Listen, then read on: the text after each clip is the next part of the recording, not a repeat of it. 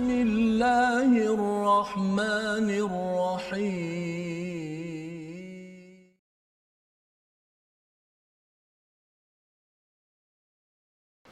أعوذ بالله من الشيطان الرجيم. بسم الله الرحمن الرحيم. الحمد لله رب العالمين. الرحمن الرحيم. مالك يوم الدين. إياك نعبد وإياك نستعين. اهدنا الصراط المستقيم. صراط الذين أنعمت عليهم غير المغضوب عليهم ولا الضالين.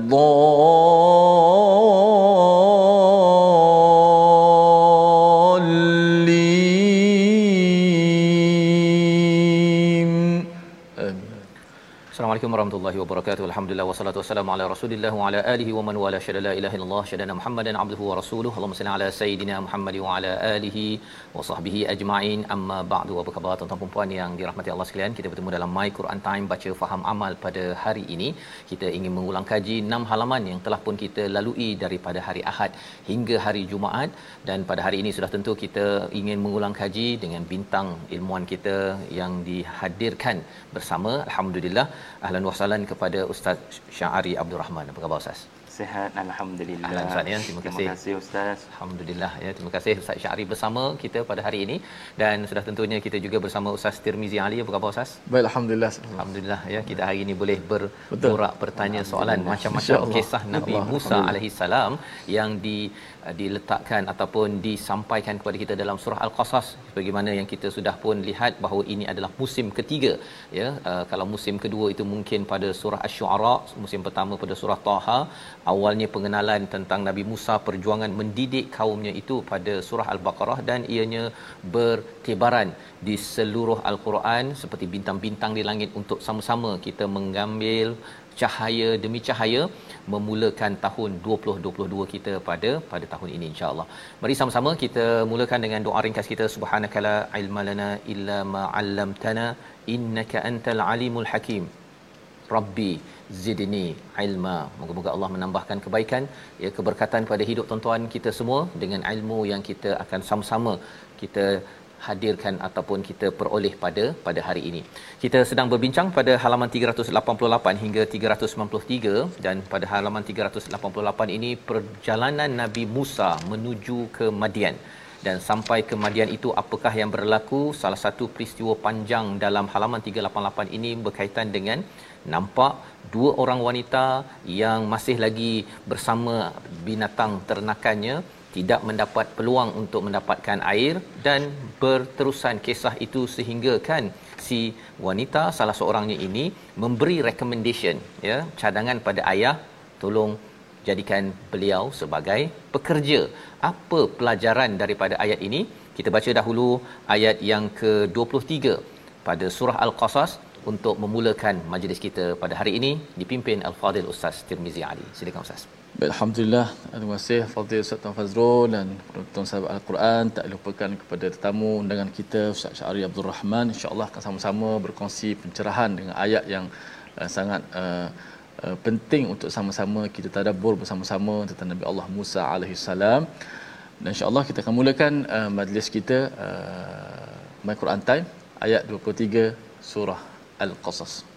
A'udzubillahi minasyaitanir ولما ورد ماء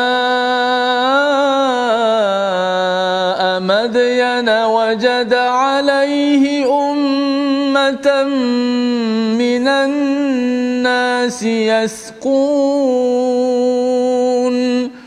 ووجد من دونهم امرأتين تذودان قال ما خطبكما قالتا لا نسقي حتى يصدر الرعاء وأبونا شيخ كبير. صدق الله. Surah Al-Azim ayat 23 dan ketika dia sampai di sumber air negeri Madian dia menjumpai sekumpulan orang yang sedang memberi minum kepada ternakannya di sana dan dia menjumpai di belakangnya yang ramai dua orang wanita sedang menghambat haiwan ternakannya. Lalu Nabi Musa berkata apakah maksudmu? Kedua wanita itu menjawab kami tidak dapat memberi minuman sebelum pengembala itu memulangkan ternakannya sedangkan ayah kami adalah orang tua yang telah lanjut usianya apakah pelajaran sebenarnya daripada peristiwa ini? Kita terus bersama Al-Fadil Ustaz Syahri Abdul Rahman. Silakan Ustaz.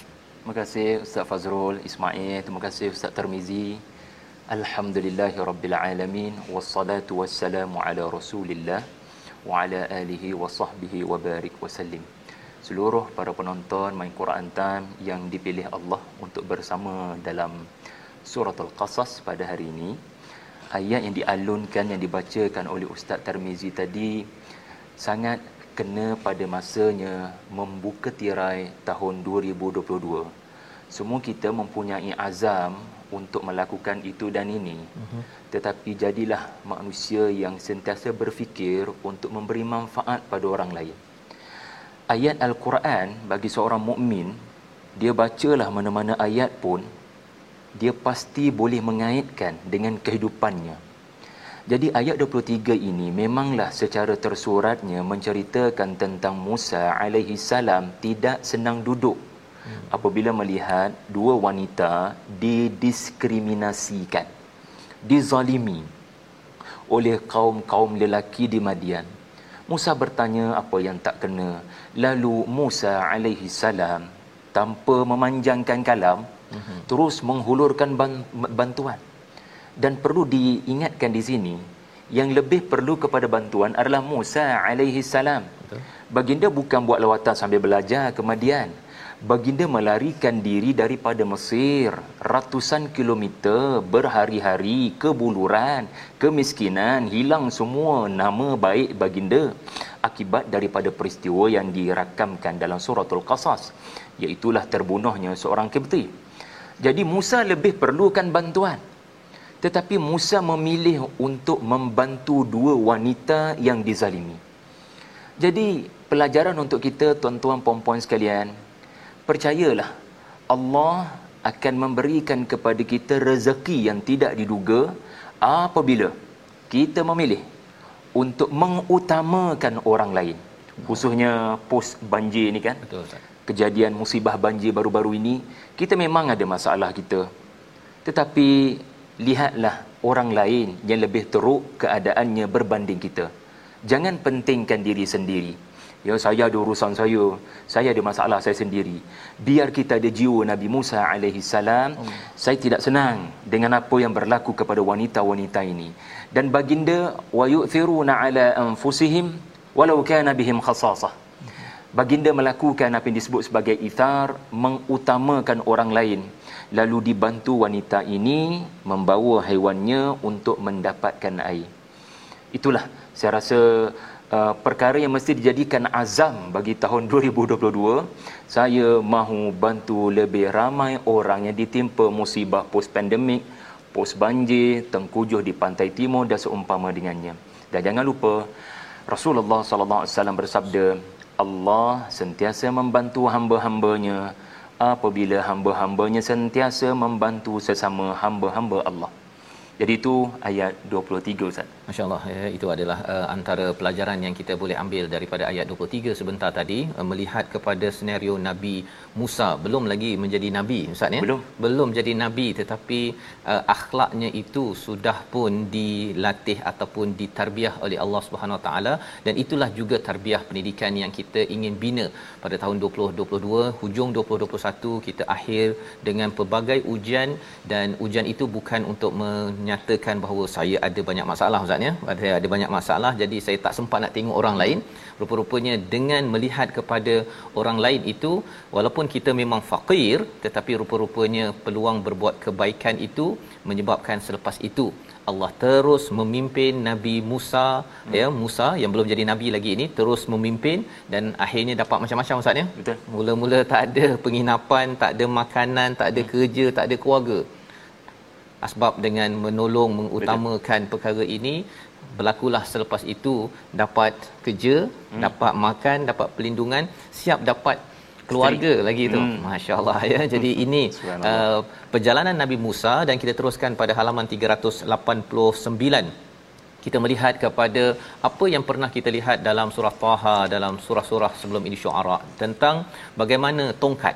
Ha, bila Nabi Musa ini sudah ber apa sudah pun dilantik menjadi nabi tongkatnya itu adalah satu mukjizat yang tersendiri ya bertemu dengan Allah Subhanahu Wa Taala. Dan kita nak baca ayat 31 untuk kita memanai sekali lagi peristiwa di uh, tua ataupun di tempat Nabi Musa bertemu dengan Allah Subhanahu Wa Taala. Kita baca ayat 31 dipimpin Al-Fadhil Ustaz Tirmizi. A'udzubillahi minasyaitonir rajim. Wa an alqi 'asaa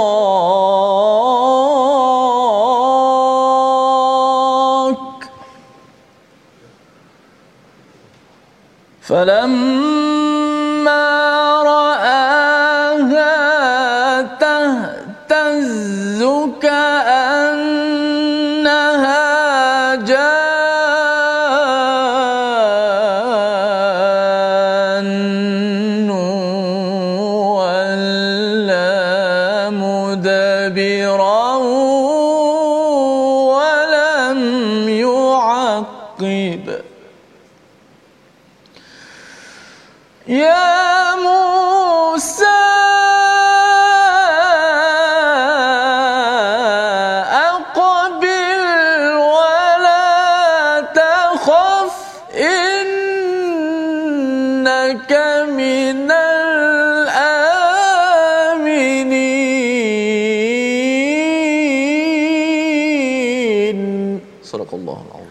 Surah Al-Azim ayat 31 daripada surah Al-Qasas lemparkanlah tongkatmu. Maka ketika dia Nabi Musa melihatnya bergerak-gerak seakan seekor ular yang liar dia lari berbalik ke belakang tanpa menoleh. Allah Subhanahu Wa Taala berfirman wahai Musa kemarilah dan jangan takut. Sesungguhnya engkau termasuk orang-orang yang yang selamat. Inilah peristiwa yang berlaku pada Nabi Musa dalam perjalanan daripada Madian kembali ke Mesir. Dan pada waktu ini bersama tongkatnya Allah menyatakan jangan takut ya. Di dalam ayat ini ada perkataan janun itu ustaz ya. Tapi di tempat lain bila tongkat ini bertukar menjadi ular ada thuban hmm. ya. Uh, kalau boleh ustaz menceritakan apa beza peristiwa ini dia macam berulang ya. Tetapi ya, kita yakin bahawa dalam Quran ini tidak ada pengulangan. Ia adalah message ayat yang penting kita ambil perhatian. Silakan ustaz. Betul ustaz Fazrul. Uh, subhanallah kita menyangka pengulangan. Maknanya tak habis-habis lagi ke cerita baling tongkat ni? Uh, daripada asyuara daripada taha sekarang dalam al-qasas. Tuan-puan sekalian kalaupun kita nak kata pengulangan ia tetap mengandungi pengajaran. Maksudnya apa? Allah menyebut kali kedua, kali ketiga Musa dilatih oleh Allah sebelum membaling tongkat di hadapan Firaun. Dia perlu belajar baling tongkat dahulu di hadapan dirinya sendiri supaya ada keyakinan. Kat situ pun ada pengajaran.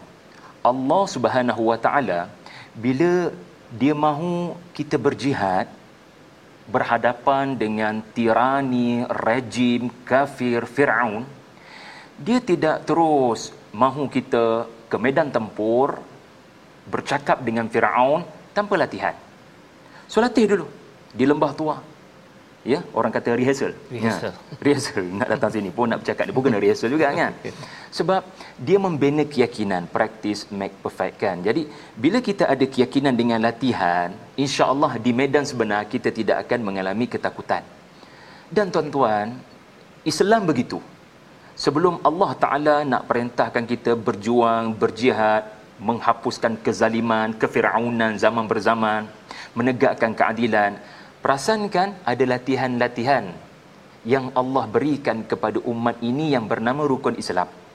solat. Solat ini ada maqasidnya. Zakat. Ada matlamatnya puasa. Ada matlamatnya semua rukun-rukun Islam ni adalah latihan untuk capai satu matlamat yang lebih besar. Supaya masyarakat tiada kezaliman dan hanya berlaku keadilan. Itu hikmah pengulangan. Kalau kita berfikir jadi kadang Allah ulang sebab kita tak berfikir. Hmm. Allah ulang sekali lagi. Kau faham tak? You didn't get the point. Tetapi kalau kita nak lihat persoalan Ustaz Fazrul tadi uh, keunikan perbezaan. Ini ini jarang ditemui melainkan para ulama yang mengkaji dan saya hanya menumpang ilmu mereka. Dalam surah al-qasas temanya adalah naratif kisah Nabi Musa.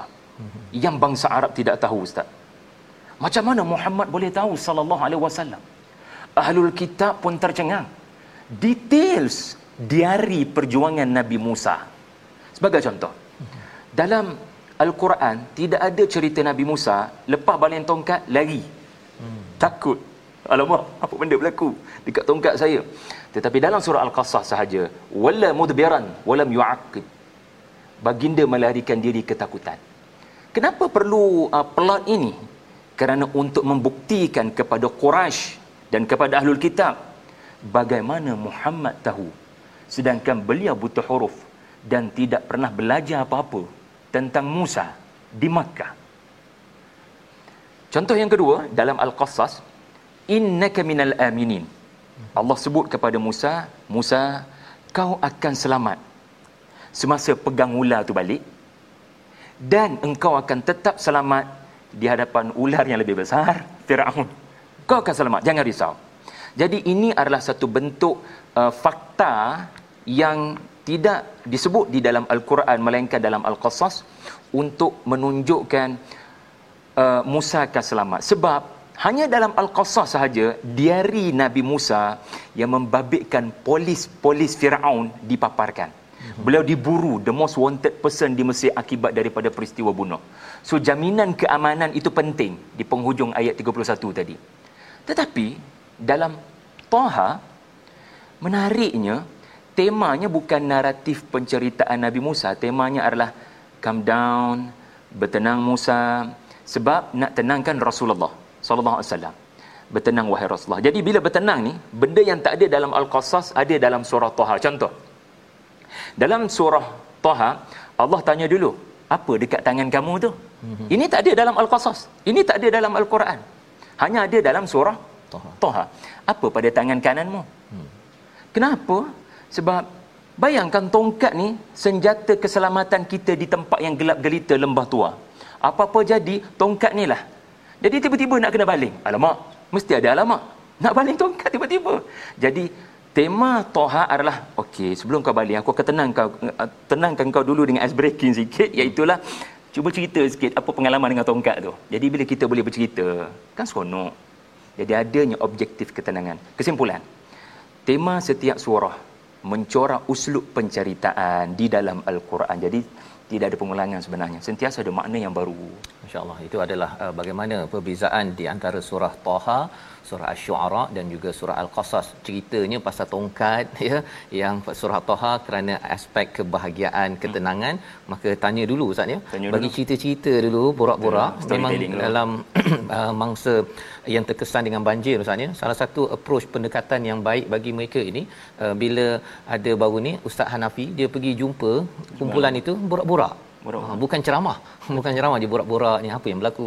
Oh kat situ ni panjang borak lepas itu dia mereka merasakan eh tenang rasanya walaupun rumah masih lagi berbau macam-macam ya. tak lagi kembali sofa ataupun peti ais yang sudah pun terhumban di mana-mana dalam dalam ujian banjir. Jadi pendekatan surah Taha berbeza Ustaz ya dengan surah Qasas ini bila uh, berkaitan dengan babak-babak dikejar itu amat detail maka dijelaskan kalau Nabi uh, uh, Shu'aib itu menjelaskan kamu selamat daripada orang zalim kan beberapa kali dinyatakan tentang keamanan itu itu sendiri. Jadi ini adalah pelajaran untuk kita sama-sama melihat bahawa uh, kalau tadi jangan takut tapi di sini aman walaupun ada masalah yang berlaku Ustaz ya.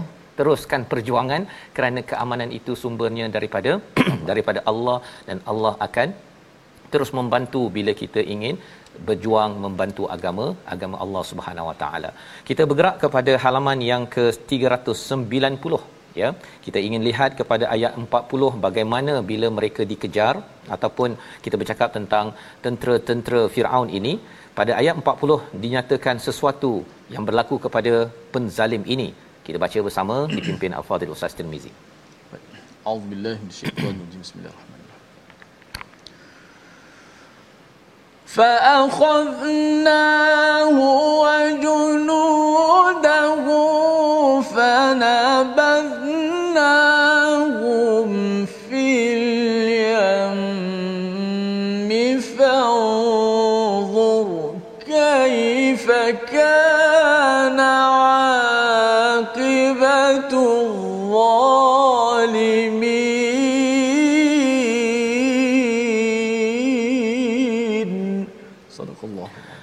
Al-Azim maka kami siksa dia Firaun dan bala tenteranya lalu kami lemparkan mereka ke dalam laut. Maka perhatikanlah bagaimana kesudahan orang yang zalim. Dalam ayat ini bercerita tentang apakah ya perjuangan Nabi sallallahu alaihi wasallam ataupun Nabi Musa ya. Nabi Musa bila bertemu dengan Firaun bertemu dengan uh, tentera-tenteranya. Dan di sini digunakan perkataan al-yam ya merujuk kepada terjemahan letak lautan. Tapi kita nak belajar bersama dengan Ustaz Syari bila kita melihat awal surah ini bercerita tentang yam juga ya di mana ibu Nabi Musa diberikan ilham untuk meletakkan anaknya dalam basket ya dalam raga dalam tabut untuk berada di Yam. Yam di sana selamat, Yam di sini tak berapa selamat. Ya, jadi apakah rahsia kita ini meredah 2022 ya badai 2021 dengan banjir ada tempat sungai yang selamat, ada tempat sungai yang tak selamat. Kehidupan 2022 macam mana nak selamat tak selamat? Kita akan rungkai jawapannya selepas kita berehat sebentar My Quran Time baca faham amal insya-Allah.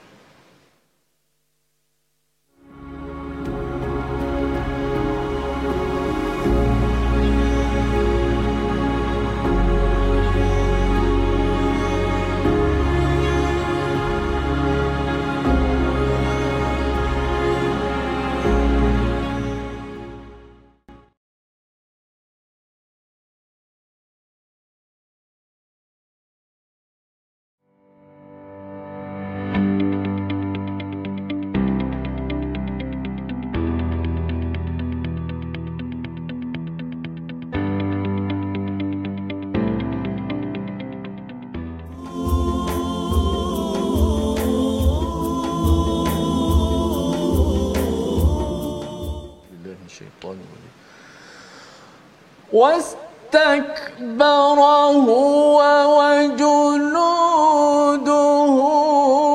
في الأرض بغير الحق وظنوا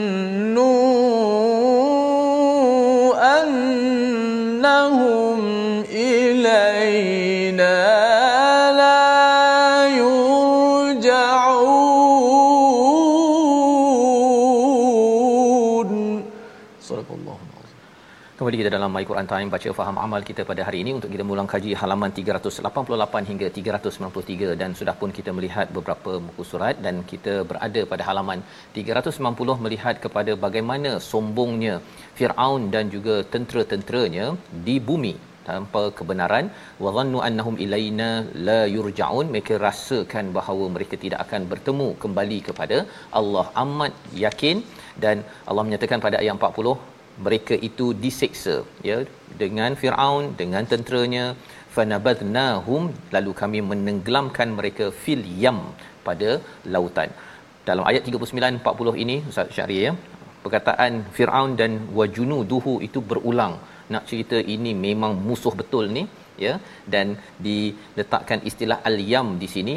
Dan al-yam ini kita sudah jumpa di awal surah al-qasas peristiwa ibu Musa yang diberikan ilham untuk me, meletakkan anaknya yang amat dikasihi sudah tentunya ya baby Musa tetapi dua paradigma yang berbeza satu sungai itu membawa kepada keselamatan sungai Nil tersebut tapi Yam di sini laut yang sama ke sungai yang sama tapi istilahnya sama kalau boleh ustaz rungkaikan Terima kasih Ustaz Fazrul, Ustaz Tarmizi. Alhamdulillah.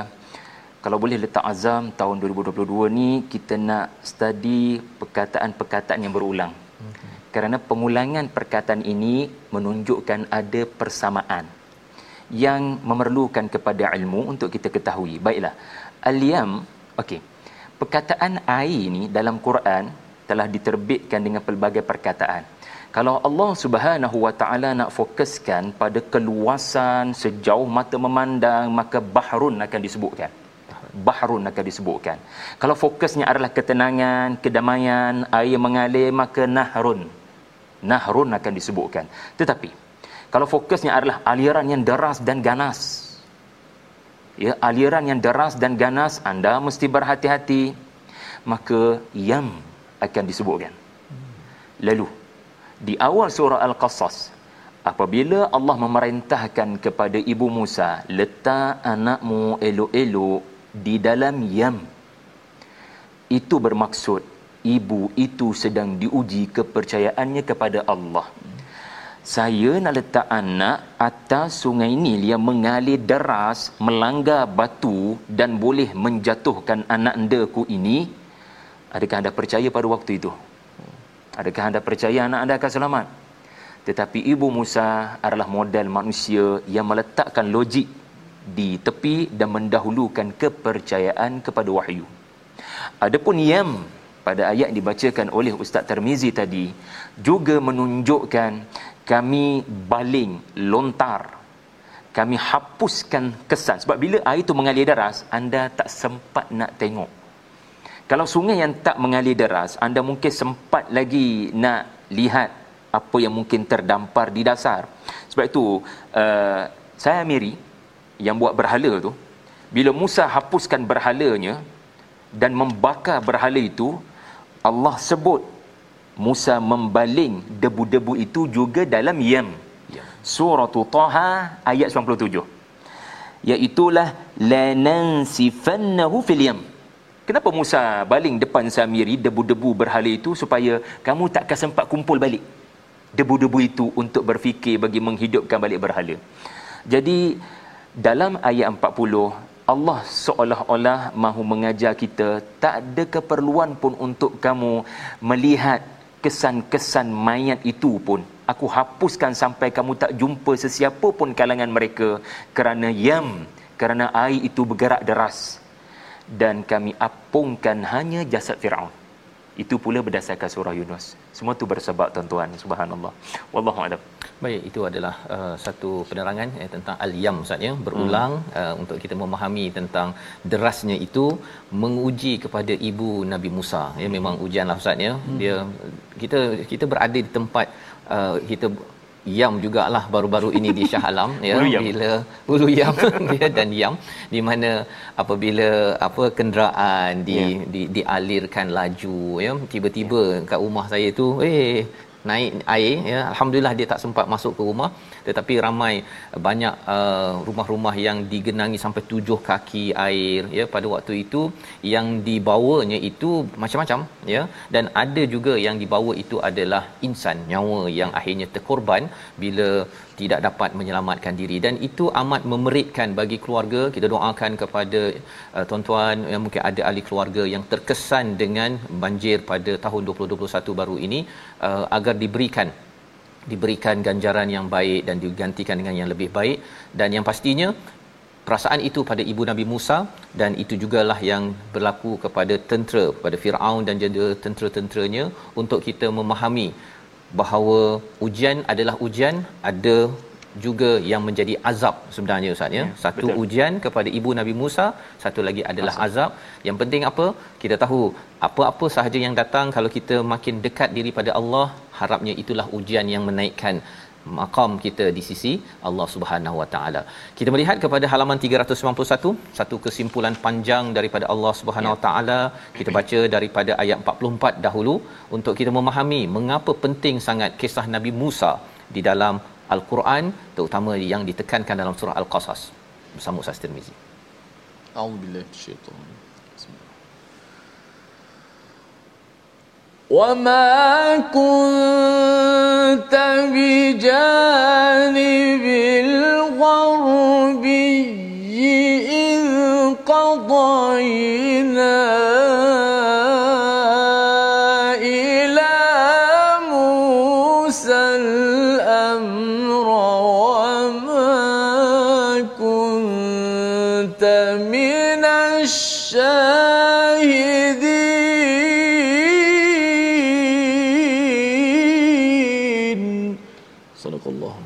dan engkau Muhammad tidak berada di sebelah barat lembah suci tua ketika kami menyampaikan perintah kepada Nabi Musa dan engkau tidak pula termasuk orang-orang yang menyaksikan kejadian kejadian itu. Dalam ayat ini ada perkataan qadaina ustaz ya. Hmm. Qadaina dan kalau dalam peristiwa Nabi Musa itu ketika dia turun daripada istana pergi melawat ketika waktu ghaflah waktu hmm. orang tengah senggang itu uh, ketika dia tolak itu waqada ya. Qada juga yang muncul perkataan dia di situ. Jadi kalau boleh ustaz ceritakan sikit perkataan qadaina ini dan apakah yang nak di ditekankan dalam ayat ini panduan untuk kita tahun 2022 ini? Subhanallah, terima kasih Ustaz Fazrul, Ustaz Tarmizi. Ini merupakan penutup komentar daripada Allah Subhanahu Wa Taala sendiri tentang diari perjuangan Nabi Musa. Ada tiga kali wama kunta ya. Wama kunta yang pertama Rasulullah kau tidak berada ketika qabaina. Kami memerintahkan Musa untuk menjadi rasul menuju Firaun. Itu ya wama kunta yang pertama. Wama kunta yang kedua adalah Rasulullah kau tidak bersama dengan ahli penduduk Madian yang tahu cerita Nabi Musa. Kau tak pernah duduk di Madian? Sepanjang Musa duduk 10 tahun di Madian dan generasi selepas itu pun kau tidak pernah mendengar cerita apa-apa tentang Musa daripada penduduk Madian. Kerana yang paling tahu cerita Musa dari bangsa Arab adalah penduduk Madian pada waktu itu. Wama kunta yang ketiga adalah merujuk kepada seperti sama dengan wama kunta yang pertama tetapi merujuk kepada nadaina. Nadaina iaitulah semasa kami berkata-kata dengan Musa, menenangkan beliau, bertanya tentang tongkat dan tangan beliau. Jadi uh, tiga wama kunta ini mempunyai dua faedah. Faedah yang pertama, Allah Subhanahu Wa Taala nak menegaskan Rasulullah tiada pengetahuan apa-apa tentang Musa kerana baginda tidak berada di lokasi Musa menerima kerasulan. Rasulullah tidak pernah mendengar cerita Nabi Musa daripada sesiapa. Dan Rasulullah bukan berasal daripada Madian. Bahkan Rasulullah bukan penduduk Yathrib yang mendengar daripada Ahlul Kitab. Maka penutup ini adalah menegaskan surah Al-Qasas adalah mukjizat daripada Allah Taala. Siapa yang beritahu Muhammad sallallahu alaihi wasallam tidak lain tidak bukan Allah Subhanahu wa taala bagi menunjukkan al-Quran tiada campur tangan makhluk di dalamnya. Ia benar-benar wahyu daripada Allah. Dan yang kedua faedah yang kedua adalah bila Allah Taala kata tiga kali kau tak ada di situ. Sebenarnya. Kau tak ada di situ. Sebenarnya. Hey kau tak ada di situ sebenarnya. Maksudnya apa? Nabi seperti berada di situ. Semasa diberikan Allah kisah Nabi Musa. Rasulullah seperti dibawa pergi ke lokasi kejadian. Lalu Allah tutup. Sebenarnya kau tak ada sebab apa? Hebat kisah Quran. Barang siapa membaca dan tadabur, ia seperti anda dibawa ke lokasi kejadian. Kerana apa? Ia adalah kisah daripada Allah Ta'ala sendiri yang melihat, yang mengetahui peristiwa tersebut. Ini kehebatan kisah-kisah di dalam Al-Quran. Kerana yang menceritakannya adalah yang maha hidup. Bukan uh, makhluk seperti sejarawan yang sudah mati. Jadi penceritaannya boleh menyebabkan kita seperti berada di lokasi kejadian. Jadi adakah kita dapat uh, situasi itu bila membaca kisah-kisah Al-Quran? Jadi sama-samalah kita baiki ya cara kita berinteraksi dengan kisah-kisah Al-Quran. Ya wallahu alam. Baik, terima kasih ucapkan pada Ustaz Syari ya menjelaskan tadi tentang bagaimana uh, semua perkara ini disampaikan Allah ya nak menunjukkan pada Nabi Muhammad sallallahu alaihi wasallam bahawa kamu tidak berada di tempat itu, tidak berada di lokasi pada masa itu, tetapi bila sudah diberikan pencerahan ataupun cerita-cerita ini bukan sekadar dapat berada di tempat dan masa itu tapi tazkirahnya peringatannya pun sampai kepada nabi ustaz ya. Dia hmm. boleh sen, uh, menjadi sebagai satu pujukan perjuangan nabi sallallahu alaihi wasallam. Dan sudah tentunya dia ada kaitan juga dengan dengan apa yang kita rasakan dalam hidup kita. Sebabnya kita nak baca ayat 51 tentang perkataan walaqad wassalna ya. Apa maksud wassalna bila sudah kesimpulan tadi? Wa makunta wa makunta ya. Wa makunta Allah letakkan ayat 51 untuk kita betul-betul ambil peringatan. Silakan Ustaz Tirmizi. Auzubillahi minasyaitanir rajim. Bismillahirrahmanirrahim.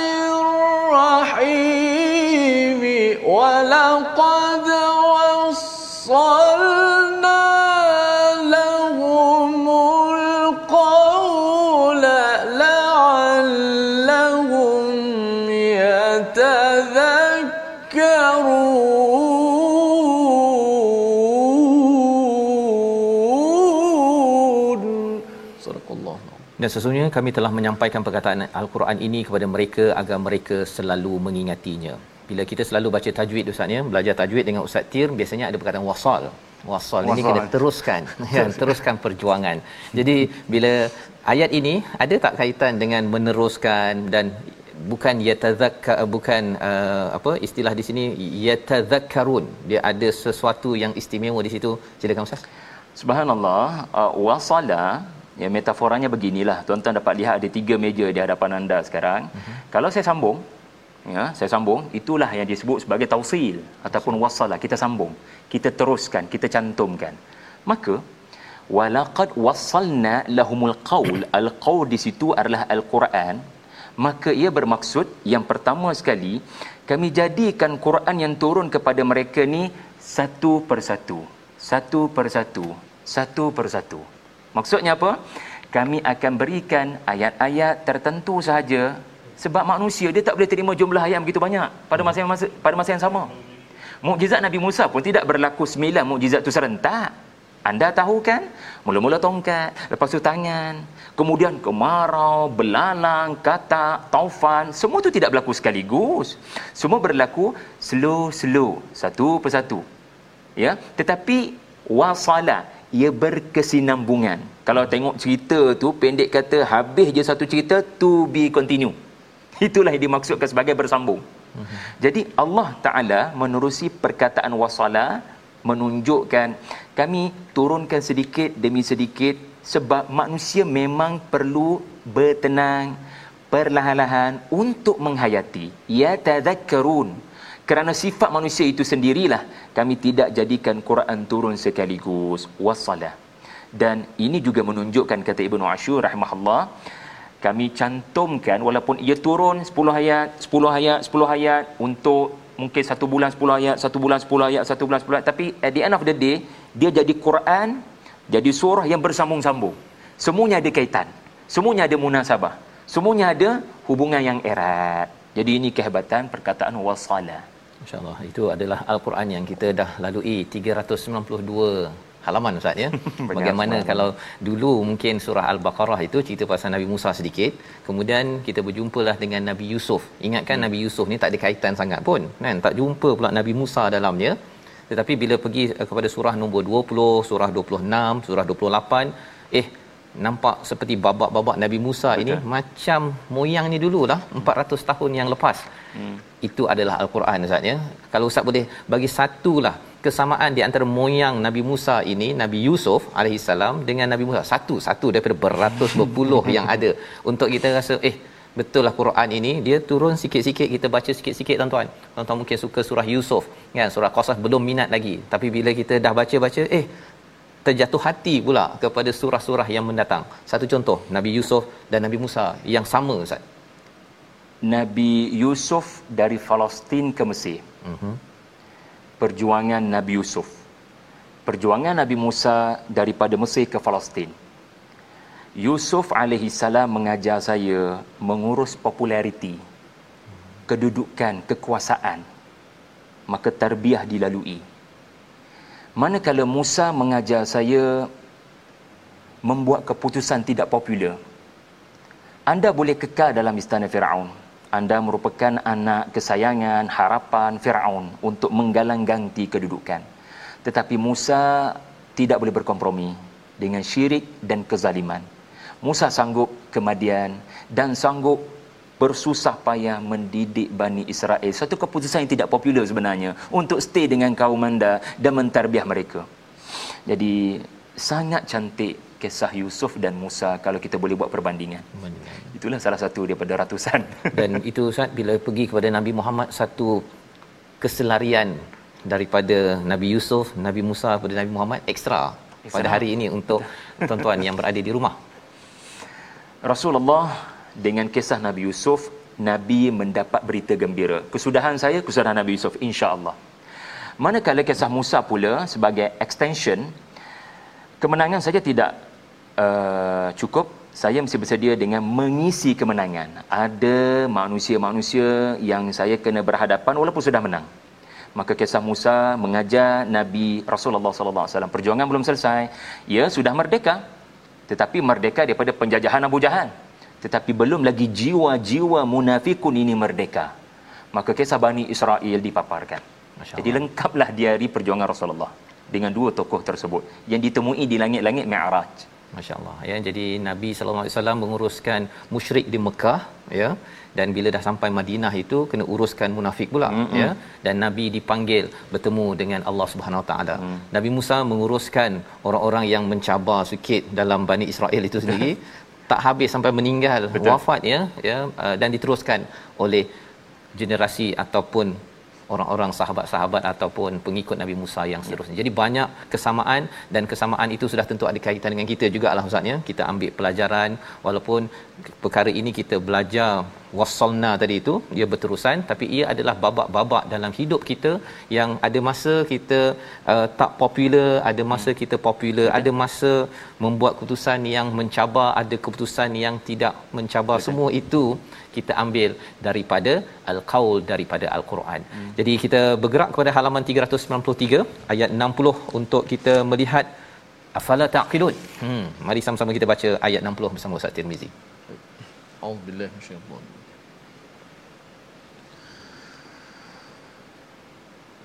وما أوتيتم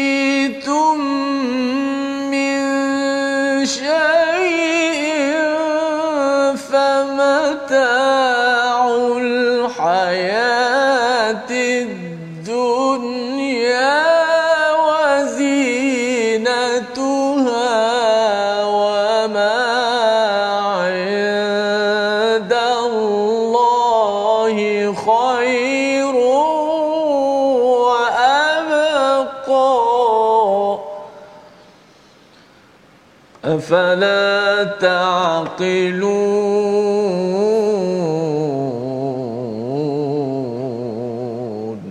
صدق الله Dan apa jua kekayaan jabatan atau keturunan yang diberikan kepada kamu maka itu adalah kesenangan hidup duniawi sedangkan apa yang ada di sisi Allah adalah lebih baik dan lebih kekal tidakkah kamu mengerti ayat 60 daripada surah al-qasas kita ingin melihat apakah pelajaran yang berkaitan dengan tema surah ini ada kisah Nabi Musa yang panjang di hujung ayat 60 itu Allah menyatakan afala taqilun pastinya pelajaran ini kita boleh ambil daripada kisah Nabi Musa kisah Nabi Muhammad sallallahu alaihi wasallam untuk kita memulakan 2022 silakan ustaz Afala ta'qilun?